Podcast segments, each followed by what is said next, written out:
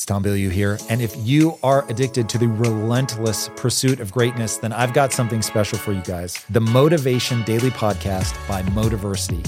It's your daily fix of motivation, inspiration, and wisdom featuring the best speeches and speakers on the planet. We cover it all life, business, relationships, discipline, purpose, mental health, sports, studying, focus, you name it with exclusive speeches from heavy hitters like Coach Payne, Billy Alsbrooks, Marcus Taylor, Dr. Jessica Houston, Walter Bond, and more. If you're ready to take control, level up, or just crush your day, then Motivation Daily Podcast is your secret weapon. Search for the Motivation Daily Podcast and follow wherever you listen to amazing podcasts. Obviously, hard work is not enough. You have to train every single day, super hard, every you know, no matter what. But it was, it was this moment of believing, believing in myself, and believing that if you want something bad enough, you're capable of achieving it.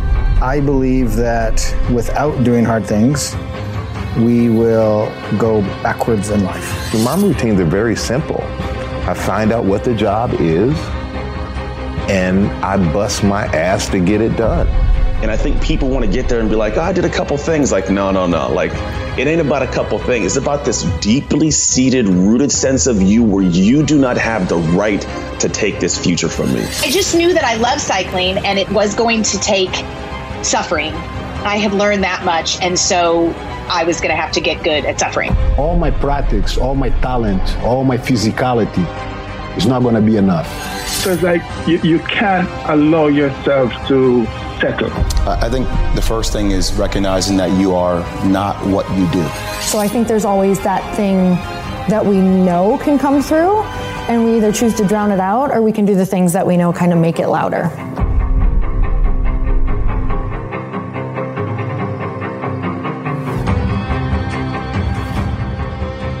I had this huge dream of you know winning that all around gold medal at the Olympics.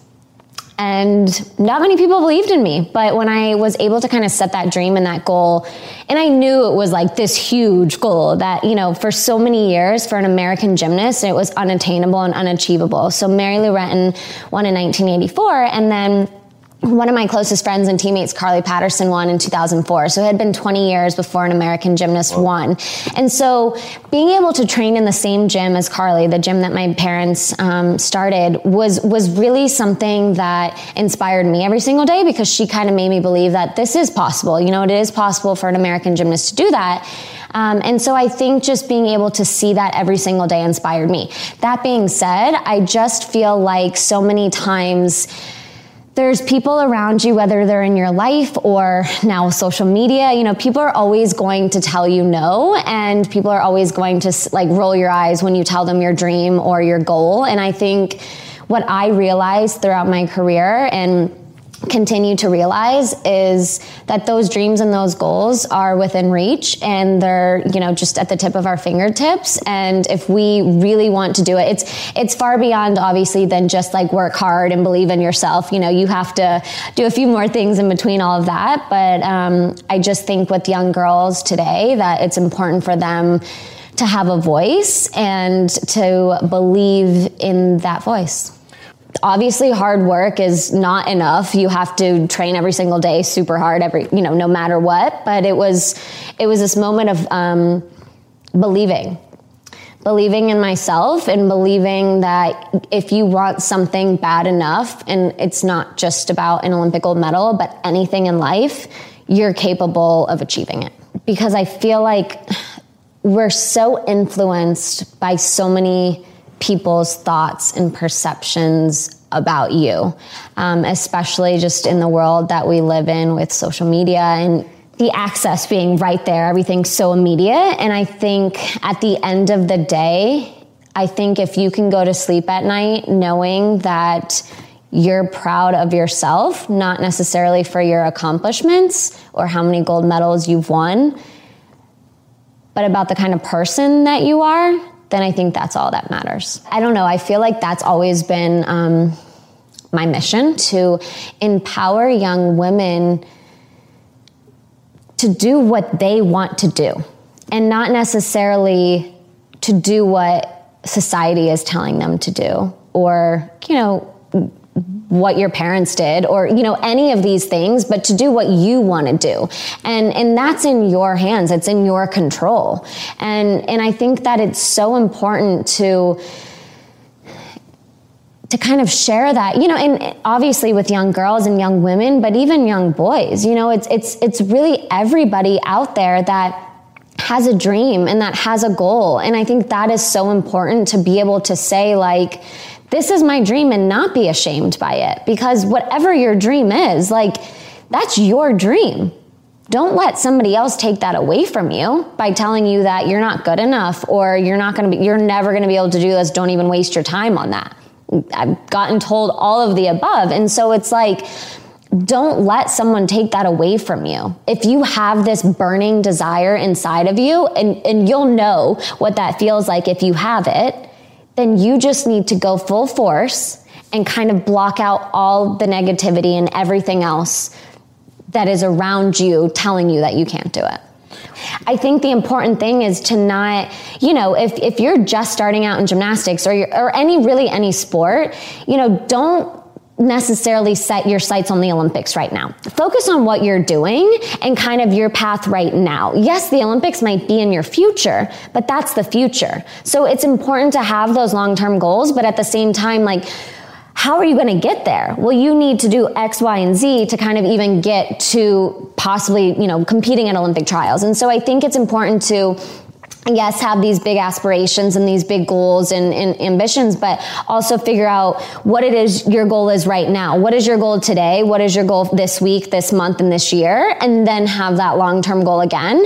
And that was something that my dad really taught me was he was really into um, you know, the goal setting, but also planning um, the year out. And so he said, okay, if we want to be here in November, then how do we get there? So he would actually start at the end and backtrack um, in terms of, you know, simple as now we're going to do start our skills, then parts, then routines, then get in competition shape and, and all these things. So then I knew I could look at my full year long schedule and say, okay, today, this is what I have. Next week, I'm going to be starting routine. So I should really focus this week on getting my endurance up or something. And so, you know, regardless of whether it's a sport or just life, I feel like it's, it's really important to have this step by step process of how am I going to get to that end goal.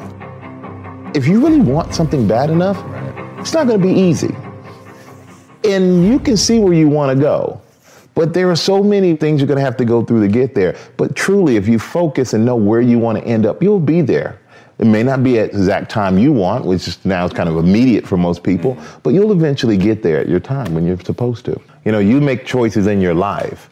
You program your mind to either be happy or not. That's a choice that you make. It's not something that somebody else makes for you. It's not um, not even your situation. No matter what the situation, you truly do make the choice to be happy in that situation or not. And we also have the ability to change a situation that we're not happy with. Talk a little bit about that, because if, if, for anybody that doesn't know the sort of legendary beef that you had with the final coach at the Giants, it's oh. such a powerful. and, and, and what I'm talking about specifically is is that you've switched right? So you come in hot, you guys oh, are oh, we angry, hated butting heads. Yeah. But then in the end, you said that if you were going to go back, he's the only one that you'd go back and play for. Yeah, I absolutely hated Tom Coughlin the toughest thing and the thing I loved about playing and the one thing I love about work and working with a lot of people is the leadership aspect.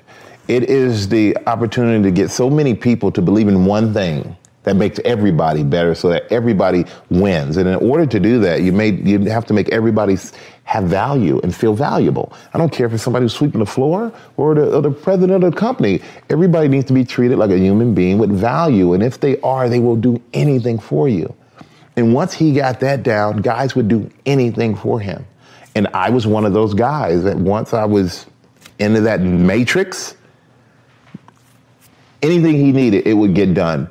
And all the way down to just my belief in us winning a Super Bowl and watching all that happen and, and just the way that we did it and now, if I had to go back and play, seriously, I would. I wouldn't play for any other coach. If he wanted me to play for him, I would play for him only. From a leadership perspective, it's such a beautiful thing to open yourself up to that. I love your ritual of going around before the game and Yeah. touching everybody. Yeah, that was important. And I actually really want to start doing that with the team here. Like we've got such a group of diehard people, and it had like in doing so. The whole point to me of the people that I bring on the show is to bring people. The more I research them, the more I get to know who they are. Mm-hmm. That I'll find these little nuances that I can bring into my own life. And when I pictured you going around to everybody and and saying, "I'm accountable to you." Mm-hmm. Right? I'm accountable to you. And when I go out on that field, I'm going to hold us up. I'm going to do what we've all agreed that we're here to accomplish. Mm-hmm. And I thought, oh my God, like that's so powerful. And to have built that trust and rapport with them ahead of time where they feel connected to you. And then you say, hey, I'm here to serve you. Mm-hmm. Right? Like we're all going to do this together. That's super. It's bigger than it's bigger. Than, it was it was always bigger than me, and I had success on the football field, singular success. Right. You know, I've been defensive player of the year a few times, and it's like. I can't celebrate this or Team losing records. Like, there's no, I never found much joy in something that was a singular success. The best time, does anyone ever ask me, what is the best thing from your career? It's like, it's a Super Bowl. It's everybody being able to celebrate the accomplishment of us as a team and not me as an individual. And, and there is definitely a switch you have to have. And to me, I, I do love people and, and it's natural for me to be nice to people. I don't know any other way. I don't know why you wouldn't be. But it's also it's work for me because in, in anything I do, I don't have to be fake. I don't have to be something I'm not. Right. So I don't have to be nice to you here and then leave and you see me later on because I've been around a lot of people like that. And it's as if they're a different person. Like, I just saw you 10 minutes ago. who, are, who this guy? Right. And I never wanted to be that. I always wanted to be myself the entire time, which works great for me. I love psychology of things. Mm. That's why I think I love a team. I love getting people on the same page. And the psychology of from football to me in, in the media with football, the simple things. You get the game program every week. And it's the same picture throughout the whole year of the guys. But I had a ritual. I would look at the program. I would look at everybody on my team, same guys, and then I would look at the other team's guys. Mm. And when you're a young player, you get intimidated by faces. And some guy sitting there looking like this. And you're like, oh man, that guy's a killer. Oh, I don't, I'm scared.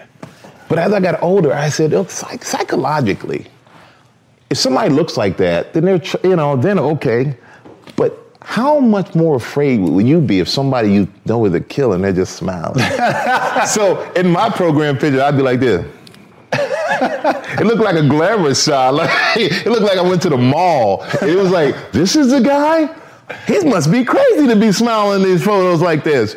And and so like I would just do little, little silly things like that. With the media, I didn't talk every day. So then I, I said, ah, I talk one day a week. I talk Thursdays. And I did it because if you talk all the time, it's like going to the same restaurant. It's not special. And especially in the media of New York, when there are so many different people and so many um, outlets, and everybody just there's so much content, you need yours to stand out. So if you want to talk to me and you only get me one day a week, I guarantee when I talk to you, you're going to cherish that and you're going to use that.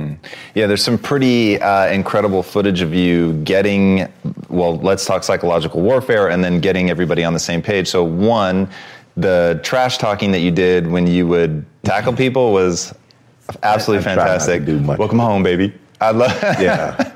there were some great ones, but then what you did in the Super Bowl was really, really crazy, and I want to hear what was the the psychological principle at work. So you, the team is losing, but you gather everybody on the sideline and you say you're losing at the moment. I think it was ten to fourteen Yeah. to the undefeated champions coming into this game, and you say with like very little time left, guys, we're one drive away. We're going to win 17 to 14. That's going to be the final score. If you believe it, it's going to happen. Yeah. Gene Strahan, my dad. that's crazy. Well, it was it was weird. Because by the way, that was the end score. That was the end score uh, against an undefeated team, uh, 18 and 0 at that point, and had beaten us early in the season. And I, I just, my dad that that week in Phoenix, he said, "You know what? You guys have already won the game." And I was like, "I think old man's losing it. What's he talking about?" You guys have already won the game. Now you just have to go through the formalities. But trust me, you've already won the game. And I'm thinking, have you seen the Patriots? have you seen their record? You see how good they are? It's Tom Brady and Randy Moss, Junior Seau, like all these phenomenal um, Hall of Fame players over there.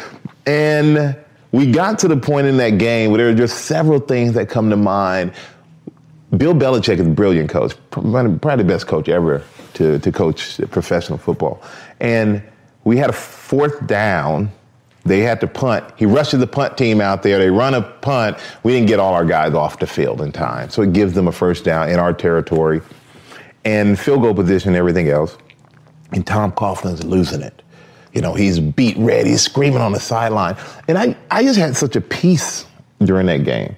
So he tells this story um, all the time. And he said, You reached over and you grabbed me by my shoulders before you ran out on the field. And you smiled and said, Coach, don't worry, we got it. And we go out, I actually got a sack. That's a, the sack I got on that drive, moved them out of field goal position. They didn't score any points. And that was just like the peacefulness of the game. So when we came to that point in the fourth quarter where they scored, uh, and when they went up 14 10, it was like, you know what? If dad said we're going to win, damn it, we're going to win. now, I'm not on offense. I can't do anything about it, but I'm going to go over here and talk to the guys who can. And we're in this together. Our, our journey to get there has been too great to end like this. I mean, we're here for a reason. There's something special about us being here because we were not supposed to be here. And I went on and said 17 14, fellas, will be the final score. Believe it and it will happen. One touchdown will work, we'll be world champions. Believe it and it will happen. And we won 17 to 14, and I retired after that. I believe that without doing hard things, we will go backwards in life. We'll go backwards in the way we feel, we'll go backwards in the way our mind develops. And let's just take the pandemic, for example. When that happened, you could take a look around to your peers or colleagues or associates and say, they've experienced hard things based on what I'm observing how they're handling this right now. And then flip side of that is I could look over here and say, okay, these people have never experienced something difficult in their lives and really, really struggling with this. And we all struggle with different things at different times. But it was it was pretty obvious to me um, who had experienced things before and who could handle something like that. And so for me, doing hard things with intent is preparation for the unknown because life's life's not easy. Life is not easy, and we all struggle with our own ways. And I truly believe that we all have to go through this life, and we all have to learn the same lessons in order to navigate it. It's like a it's like a board game, and you got to you hit all the check marks, and you got to hit all the squares, and you're to keep falling down the the the slide in snakes and ladders if you fail that test. And when you pass the test, you get to go up the ladder. I think the negative voice and learning how to deal with that is literally the most important piece because I've been I've been through it. I've been doing this for 15 years, and each time we push that envelope a little further and further. And you would think at this point in the time, like I've completely silenced the bully. Dude, he's loud. He's still the loud. internal bully. The internal bully. Yeah, he's still loud. I mean, the outside the outside bully is another totally different topic and conversation. But that internal bully, that internal dialogue, it's always going to be there. And I, I, I believe I said this the first time we met. Like, as humans, we are most tough on ourselves. Like, we are our toughest critic. And for some reason, we don't see ourselves the way that others maybe see us. And it's it's typically in a more negative light. Mm. And so I think I think mastering that continual conversation and, and beat down that we have with ourselves is one of the most important pieces to that puzzle. And why, if you go from zero to 100, that voice is so loud, it's so dominant, you don't have a chance. And you have to be able to learn how to talk to it uh, early, early, and during simple things so that you can overcome it and build that momentum, like I mentioned before. You, you can't you can't take on the biggest thing. Like you don't go from off the couch to climbing Everest. Like there's a there's a process and base camps you got to go through, and and that biggest component is that that self talk, that conversation that you have. Because people always ask, you know, what is it? Is this a mental feat or is this a physical feat? And I say it is a hundred percent both. you're going to get to a point on your journey where you're broke physically, mentally, not not financially, but financially too. You're beaten. You, you can't imagine dragging yourself out of your dark corner. You can't imagine pulling yourself off the ground. You have no support system. You you you're you're a corpse walking around. You're depressed. You have anxiety. Everything freaks you out. In order to overcome that, you have to show up on your journey. And I don't know your journey. Uh, I don't know how many times you're going to have to show up one more time. Sometimes it's going to have to be on your own. And so we didn't tell anybody that 101 was going to happen. We didn't even know it was going to happen until literally three days before the 100. And the 100 was finished on a Tuesday. I made the final decision on the Sunday night to do it. And we were just going to go live on that Wednesday morning. And I got in the pool nobody was there because they thought we were sleeping, mm-hmm. celebrating. And I woke up and I got in the pool and I was by myself. And I did the 2.4 mile swim. And I was fully anticipating doing 112 miles by myself. And the chat boards went crazy. And the, the, the supporters locally said, No way is he doing that bike ride by himself. And they showed up, and we had an amazing 112 miles, and we did it on our terms. And I, I just felt like, as a person who gets on, up on stage and tells people, you can show up on your journey no matter what. I, ha- I was broken. I was beat. I was defeated. And on the flip side of that, I'd achieved the goal. Mm-hmm. I'd done what I said I was going to do. But I just felt at the highest level, I needed to lead from the front.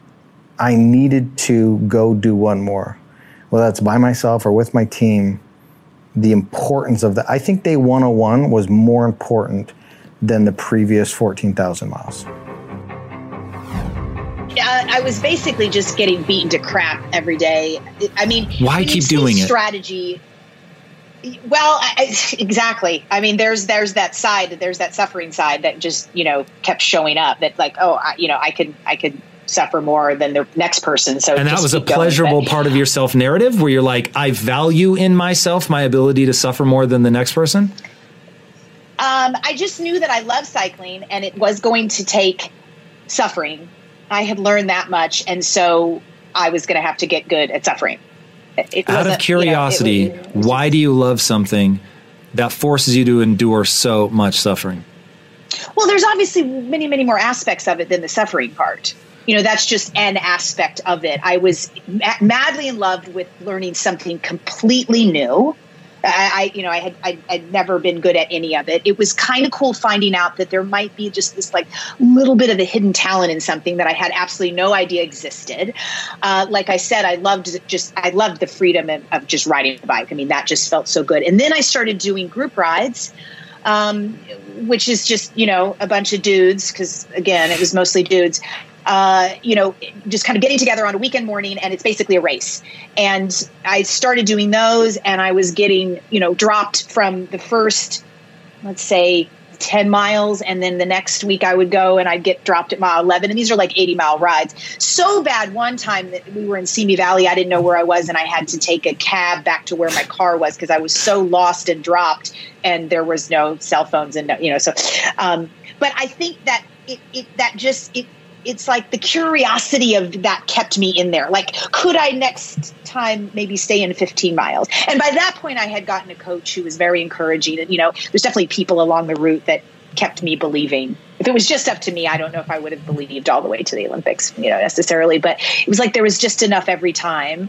But it was never like I never sat back I'm going to write the like 10 year, 15 year strategy plan to make it to the Olympic Games. Like there was definitely, definitely none of that. It was just, I always feel like it was just, okay, here's the road and choose, choose the, the, the harder, the harder turn. This is a little bit easier if you keep going this way. Choose kind of the, the, the, the challenging one, the little bit harder one. Tell me more about that. Why, that, why do that? Because I think it made me better you know, going on these group rides were like I had no business on them at all in, in the beginning. And so every time I would do it, it would it was it was it was hard every time, and I, I, knew if I pushed myself just a little bit more, or I went just a little bit harder, I would get just a little bit better. So it's it taught me that if I if I take the hard road. Uh, instead of the easy road forward, then I'm gonna I'm gonna learn more. I'm gonna be better trained. I'm gonna be better set up for maybe eventual success. But at that point, I was just thinking about success, meaning like finishing the group ride, not success like going to the Olympics. Just like that is what is going to be able to, you know, get me there, I guess, faster. And do you enjoy competition? Is that a part of your identity or your makeup? I'm very competitive with myself. I've never been extremely competitive with others, and that was uh, that was kind of a problem like it was a little bit i mean i don't know. It's a, maybe a blessing and a curse you know because i had some teammates that were highly competitive with other people. And the the problem with that is is you don't have any control over the other people. I think at the you know i think at the base of it one of the one of the biggest issues with our society and and the lack of productivity with some is an extreme fear of being uncomfortable no one wants to be uncomfortable. Every every every single company out there that's marketing anything to us right? From pharmaceuticals to food to whatever it is it's about us being comfortable right? And just feeling pretty good or sort of good or kind of good. It's never about being uncomfortable. And so i knew that being uncomfortable was going to be the it's always the key to change not just in, in cycling. I mean it, every single time it's it is the key that unlocks change is being uncomfortable. Um, so i knew that if i could push just a little bit more i would get a little bit better. And some days i was able to go into you know a dark-ish cave and some days I was able to go into pitch blackness. It depended on the day, but I knew that there was no way to getting better unless I got pretty damn uncomfortable almost every single time. So I just knew that to be the case. And like I said before, I think the ability to push really hard past the initial uh, you're in pain you're in pain what are you doing stop right now you know like your body says for survival mode was just the reality that i knew that it was going to get make me better and it was going to be over soon that was really part of it eh, because it was not ever over for a very long time in my eating disorder. It was like, what is this going to be? You know, eh, I mean, 30 seconds, we're doing minute intervals, you know, we're doing 10 minute intervals or we're doing five, you know, five minute intervals. Like that's nothing. That's not really a real amount of time. And so that was just, I think, just that history that I'd had that I knew this is, this is going to be over and then what might I get from it? I was just way too curious of a person to see what might materialize if I was if I was able to go there. So uh, you know, curiosity is something I think. You guys know I have a very strict diet that I stick to, except for very special occasions. And I do that so that I can bring my best every day to what I'm doing. And a big part of that strict diet is high quality animal protein and my go to source of trustworthy meats and seafoods with no added hormones or antibiotics ever is ButcherBox. ButcherBox is a premium meat subscription service that delivers 100% grass fed beef, free range organic chicken, pork raised crate free and wild caught seafood all directly to your door. I cannot recommend ButcherBox enough. When you eat ButcherBox, you are giving your body the best possible building blocks to work with so you can reach your full potential. You've got to take care of yourself at a cellular level if you want to hit your peak consistently. So ButcherBox is the key. Sign up at butcherbox.com slash impact and get our special deal. ButcherBox is offering our listeners a free for a year offer plus an additional $20 off. And that means you can choose salmon, chicken breast, or steak tips free in every order for a year. Sign up today at butcherbox.com slash impact and use code impact to choose your free for a year offer. Plus, get $20 off your first order. This show is sponsored by BetterHelp. You will never be able to reach your full potential if you are riddled with stress and have a lot weighing on your mind. I can tell you from my own experiences with stress and negative thought loops, you have to find a way to work through whatever it is that's weighing on you if you're going to have any hope of achieving your goals. Therapy can be an option for working through things, and for an online therapy option that is super convenient and flexible, be sure to check out BetterHelp. With BetterHelp, everything is 100% online, and getting started is quick and easy. A brief questionnaire matches you with a licensed therapist, and you can switch therapists at any time for no extra charge. Get things off your chest, process through things with BetterHelp. Visit betterhelp.com slash impact theory today to get 10% off your first month. That's betterhelp, H-E-L-P dot com slash impact theory. It's Tom Bilyeu here. And if you are addicted to the relentless pursuit of greatness, then I've got something special for you guys. The Motivation Daily Podcast by Motiversity. It's your daily fix of motivation, inspiration, and wisdom featuring the best speeches and speakers on the planet. We cover it all life, business, relationships, discipline, purpose, mental health, sports, studying, focus, you name it. With exclusive speeches from heavy hitters like Coach Payne, Billy Alsbrooks, Marcus Taylor, Dr. Jessica Houston, Walter Bond, and more. If you're ready to take control, level up, or just crush your day, then Motivation Daily Podcast is your secret weapon. Search for the Motivation Daily Podcast and follow wherever you listen to amazing podcasts. And what did materialize for you? What what has awaited you on the other side of that grand pursuit? Well, almost every single time is is uh, improvement.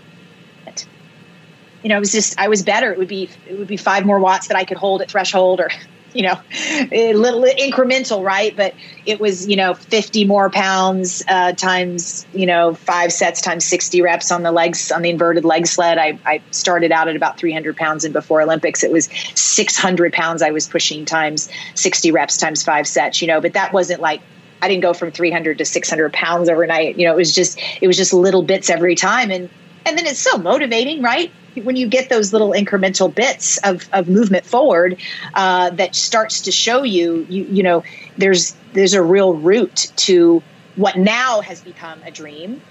Um, that it's addictive, and I have a little addictive side of me, so uh, that probably was part of it too. 1979, Tom, and it's a year before the Moscow Olympics. And ABC Wide World of Sports had a program called Road to Moscow, and it, in it they featured athletes from all over the world, different disciplines, telling their stories and so on. Now, when we think of Olympic athletes, we tend to think of these superhuman beings. But what I was seeing in that program were these average, ordinary people with extraordinary dreams. I'm like, crap, you know, basically then, you know, this show is telling me that anyone can become an Olympian within reason if they have these extraordinary dreams and an equally extraordinary desire to go after those dreams. And so by extension, you could literally go accomplish anything in your life if you have these extraordinary dreams and an equally extraordinary desire to to achieve them. So that really, as I just said, you know, built on the, the seed that my grandmother planted.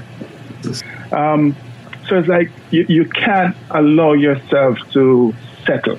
And I think it's so easy to do that, right? Because, you know, stepping out of the environment that you find yourself in to go get that thing across the street that looks so much better and, you know, it's a much better life is difficult because you feel so out of place. You feel you know, almost not so worthy. And you have to do, you know, I call it a real job on your mind. You have to convince yourself that you deserve this.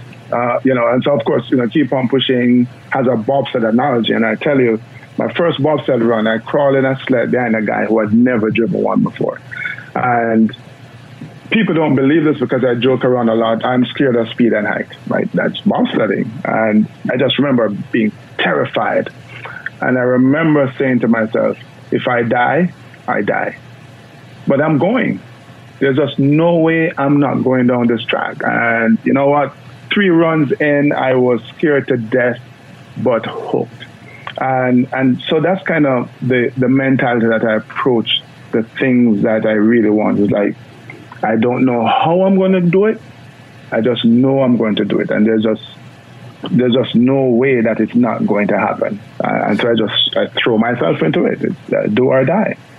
Now, you come across as super sweet, and I know when people ask you which of the um, bobsledders was based on you in the movie, you always say the guy who was a dreamer, uh, but he also happened to be the guy that was super aggressive and, and identified as the sort of mean one. Is there Yeah. that gear for you? Like, do you have a level of intensity and ferocity that you can switch into, or are you always as sweet as you come across in interviews?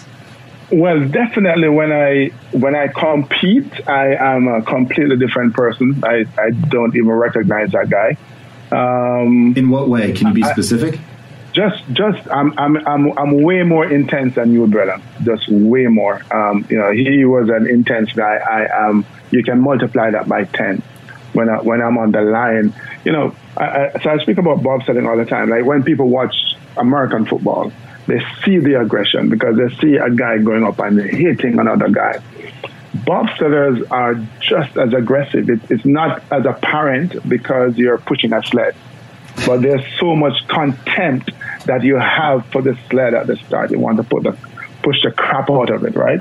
Um, I get, you know, you don't see that level of intensity on my face when I'm working on, a, on another another goal, but there, I, I, I do get singularly focused, um, maybe to a fault. Do you, know? I was just going to ask you, do you like that about yourself, or do you actually think it's a problem? I like that about myself, you know. But you, you know, all of us we spend time, or or we should anyway, kind of looking back on your life, and so so this is how I would encapsulate, you know, those early years trying to get out of Olympic Gardens. It's kind of like me being on one end of a rose garden, trying to get to the other end, and all I'm focused on is how I'm going to get to the other end and get into the other end, and I never pause really to smell the roses. And so, if there's one thing I would change, really, is uh, that ability to kind of take a, a, a few seconds to, you know, sniff a rose and then move forward. So, yeah, so to a fault in that sense, I, you know, I remember just having these conversations with my friends from high school, and they're talking about all the shit that they were doing. I'm like, really? When? Really? When? And they're like, well, hold on, where were you? I'm like, I was training, I was busy, you know, so I, I do get that singularly focus. I I think the first thing is recognizing that you are not what you do, right? And for me, this uh, this monumental thing I was able to accomplish as far as getting drafted was a dream come true. Just not for me, but uh, for all these young guys that get drafted, NFL, MLB, NBA, you win a lottery. Your family feels like they've made it. So you, you carry this weight of I'm the way out for everybody. Um, so it, it took me a very long time to find out who the hell Jay Williams was without the sport of basketball.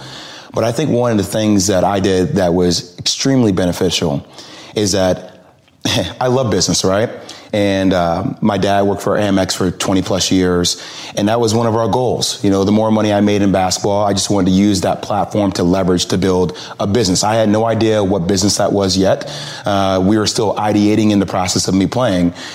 But when, when my accident happened, you know, after I went through multiple surgeries, one of the things that inspires me is when you see businesses that have really good boards and all the CEOs I've ever met, you know, if you talk to them a day or two before they're going into their board meeting, they're nervous, right? they're they're anxious, their palms are sweaty because they have to present to the board mem- members about where the company was, where the company is, and where the company is going, and the steps that he took in order to help the company either to their demise or to their benefit.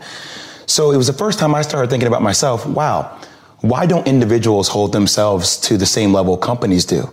And I started thinking, who, who who's on Jay Williams' board? And at the time, you know, I talk about this in my book because I was 23 years old, uh, couldn't play basketball anymore. I had a 17, 18 year old drug dealer who was on my board, right? It was a guy that I just ended up talking to, and I still was taking Oxycontin because I was addicted to it from my accident. Um, I had friends who were doing careless things who were on my board. Um, I didn't have the foundation of the people that needed to help me be where I wanted to be. Talk to me like, when did you A, when did you develop it? Do you remember like cultivating that sense of, okay, I'm not getting the feedback, so I have to believe in me? Um, was it something that you were just naturally had? Like, how did that notion of you have to be crazy to be great find its way into your mind? Uh, first, I've seen it on a multitude of levels. Um, you know, it was really funny. My rookie year, you get so damn excited because you're playing against these guys that you've been dreaming of fucking playing against your entire life, right? And you actually crossed over Jordan, right? Uh, well, yeah, I, I, I did, even though he, he dropped multiple buckets on me. Um, and then told me how he was going to do it, which was impressive because he was 40 years old. It still pisses me off to this day. I don't know if you can tell. Um, but I remember we were playing against the Lakers, Tom, and we were out here in LA. And, um, you know, look, I always try to outwork people, right? That's just how I made my mark. So the game was at seven. I was like, you know what? I'm going to come to the Staples Center because we're playing. This the Lakers had Kobe and Shaq. Right. Okay, this is this is like the championship Lakers. I was like, you know, I'm going to get there at three o'clock, and I want to make sure I make 400 made shots before I go back into the room, and then I sit in the sauna and I get ready for the game.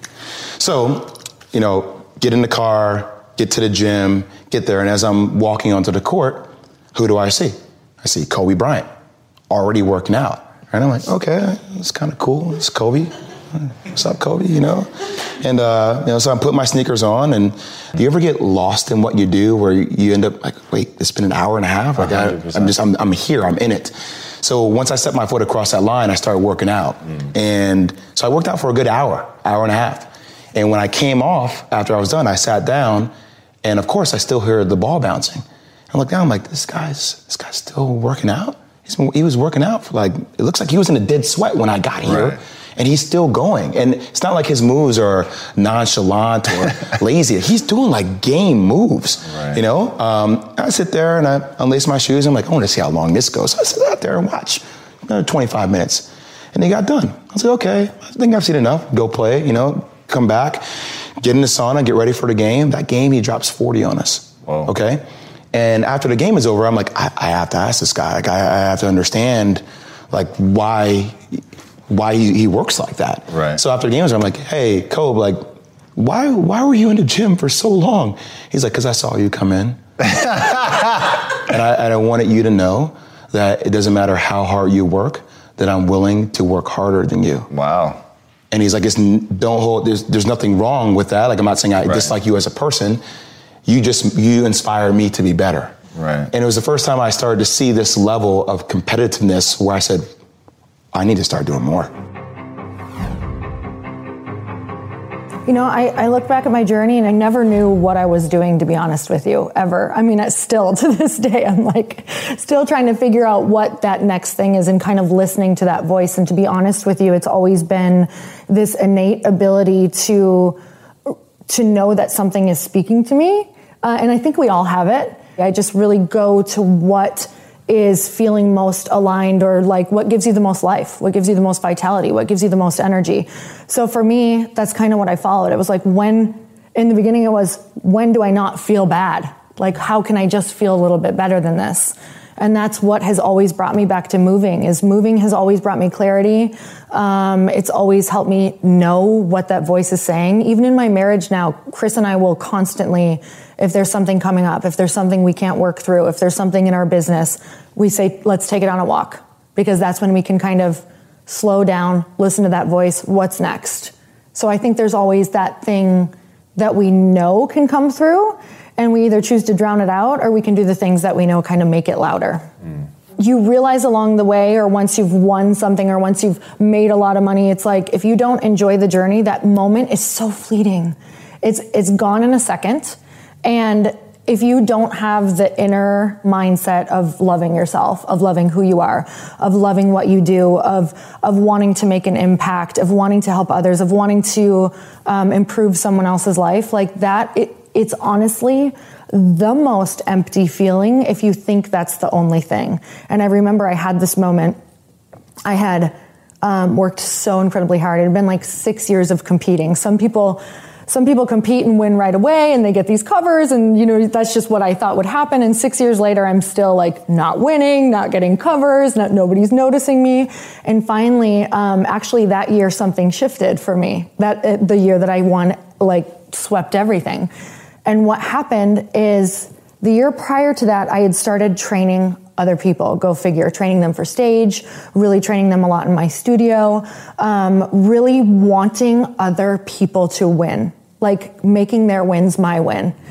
And what happened is their journey became so much mine, and I became so just immersed in making someone else's life better that that next year it was like I, I was so fulfilled and happy and that just radiated. I knew that my purpose wasn't just um, the body. I knew that my purpose was so much bigger than this one thing that all of a sudden i showed up on stage as a totally different person. Literally people were like who are you what happened and i had this moment of i I let go of thinking this was everything.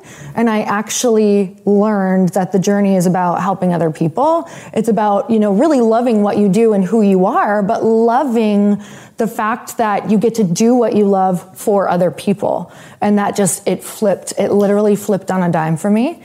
And that, that was a moment of, wow, it, it's never about the titles. Those things are amazing. Don't get me wrong. I love them. I'm not going to lie. But if you don't do both, if you don't use them or use them as a platform for something, they're going to be really empty because they're just a moment. And there's a statement in my work I say it's what you create creates you. And when I was 15, I'd actually pretty much checked out. Like at 14, 15, I was like, I suck at football. My mom got diagnosed with MS before I lost her, you know, 17 years later. My older brother went to the military and I chalked it up and I was done. And I remember this girl in, in Mr. Howe's English class made this statement. And the statement was, was simple, but to me it was powerful. She said, well, the reason I'm so bad is because I'm in foster care. And it wasn't anything more than her saying an excuse out loud that I had been saying inside. And I just heard like, that sounds stupid like that's gonna be an excuse because I had no control of the situation, but that directs my life to be a criminal, to be checked out. And so I had this desire, like, I'm just gonna do what great people do. And it was players, right? Great athletes. I want to be a football player. So this was where this chip started coming and getting built. I spent like every single day, like I sat in my back to a football in the air 500 times. I ran every route I could. I lifted every weight I could. No idea what I was doing. But every day I got to this point where like I stacked and stacked and stacked to where like when I showed up the next year, Tom, you couldn't take this from me. Like, you're not going to catch this ball. This is my ball to catch. You're not going to catch it. I'm going to knock it down. You're not going to tackle me. You don't deserve this today. And I'm going to tackle you because you don't get the you don't get the right to run away from me. And it was just this the sense of like I earned this. I own this. You don't get to take this from me. And that's where that darkness kind of peaked, peaked in. But I, you can't have that until you do that dark work. And I think people want to get there and be like, oh, I did a couple things. Like, no, no, no. Like it ain't about a couple things. It's about this deeply seated, rooted sense of you where you do not have the right to take this future from me. And so that became this driver for me of every day. Like I wasn't at 25 when I was, you know, in the NFL, I wasn't playing because of the day before. I was playing because of 10 years earlier. Like, no, I did this work, bro. You don't get to make this tackle on me. You know, you don't get to get, you know, like you don't get to block me today. And that's this this this compounding effect over time that just built this. I have that still. Like people think like, oh, he's happy and I'm a happy guy. Don't get it twisted though, man. When it comes to work, there's like that switch that has to flip on. But that's where it does come from that dark. You have to pull from the things that motivate you. It's not always a joyous spot for me. Sometimes it's looking at my kids and realizing like, man, I could have it way worse. Or looking at like my past and saying, you know what, I, and this is truth for me. At this age of my life, I'm very aware that I, I want to be desired. I want to be wanted. But the thing is, it's because of a childhood thing. My mom didn't want me. Like, you know, my mom didn't care for me. And so because of that, when I show up now, it's like I do these things, but I'm doing them because I'm serving people to get the thank yous that make me feel desired. So it's a weird, I call it a weird sense of selfishness. Like I selfishly want your thank you. I want you to say, I appreciate you and thank you. But I only get that when I show up big and heavy to serve you. And that service isn't always from joy, man. Sometimes it's from like, I don't want to get off this planet and, and have a drip drop left in me. I think back to my college days when I was actually preparing to run 40s for the NFL. And the thing that I used to think of was like at the other end of the 40, somebody's attacking my, my son. I had a son at the time. So like this, what you're talking about literally was like a driving force for me of like why I need to go as fast as humanly possible. It's another level of emotion. Like you said, it has a purpose and it can be used if you're comfortable using it. But most people, they, they run away from it so frequently. It's like they just seek the, the, the, the joy. And I hate that because at the same time as you're seeking that joy, like you don't realize that most of the people are successful are telling you it's, it's in the moments outside the joy but people are so afraid to get it, and they keep asking, "How come I'm not successful? How come I'm not successful?" You're not listening. Like you're just not listening, and you're not applying. And so I don't feel sorry for you at a certain point. Like I need people when I talk to them to like I'm trying to make you uncomfortable. I literally tell people, like my clients, I'm like, I'm trying to stretch you. I think what's crucial for me was the, the deep understanding all my practice, all my talent, all my physicality is not going to be enough. All my thinking, all my emotional control, all my strategy is not going to be enough. All my surrender, all my capacity to accept death is not going to be enough if they come in long, separate. I think we have to, in order for us to grow as a spiritual warriors, no matter if it's physical or just theoretical, your growth uh, to facilitate your life, to conquer things, to be happy, you have to have a good unified body in terms of body, mind, spirit. Mm. You have to understand your physicality, you have to understand your mind, you have to understand your spirituality. Because those three things combined make you feel powerful. How I could engage in a fight, a serious fight like that, with no time limits, no weight division, no no rules basically, no mouthpiece, no no cups, no. So you basically go for a unpredictable situation. How I could go just by be trained with a guy 60, 70 pounds heavier than me. So just being prepared, just being talent is not enough. Mm. Just be able to focus and be strategically correct is not enough. I have to have the spirituality to say, today is a great day to be in a battle. If I have to part to depart today from another, from a different, uh, different dimension, I will be grateful to get here that far. So I was accepting death in order to be comfortable in hell. Because how a fireman can leave home disregarding the possibility he can be the last day. Mm. Because he can be and try to save a kid in a building and, and die. How a police officer can leave home without knowing the possibilities he may have to get shot. If you don't realistically believe on those possibilities, you should not be a police officer, you should not be a fireman, you should not be a fighter like myself in that kind of perspective of unpredictability. Being an athlete, being a sport like a judo or MMA, which has rules, has time limits, has weight divisions, those are pretty much predictable. It's a, it's a sport, it's a very interesting, a very brutal, a very contact, a very aggressive sport, but it's still a sport. Martial arts transcends that. Because martial arts, I have to feed my students with unpredictable situations for them to start to realize they have a chance when everything is go dark, when everything goes like, if I have a knife against you, so I don't know what you do. So pay attention, calm, just put your hand here. So I start to build up confidence. I start to build up situations where the guy will feel, I suppose be dead here, but I have a chance. I, so building that windows of opportunity, windows of chances, I've been creating myself as a confident in possibilities. So I'm not go there to lose or to compete. I go there to, to preach or to do what I know and be sure I'm gonna win. So in my mind was no defeat, was no was just victory, and that's it. Because I believe what I do is perfect.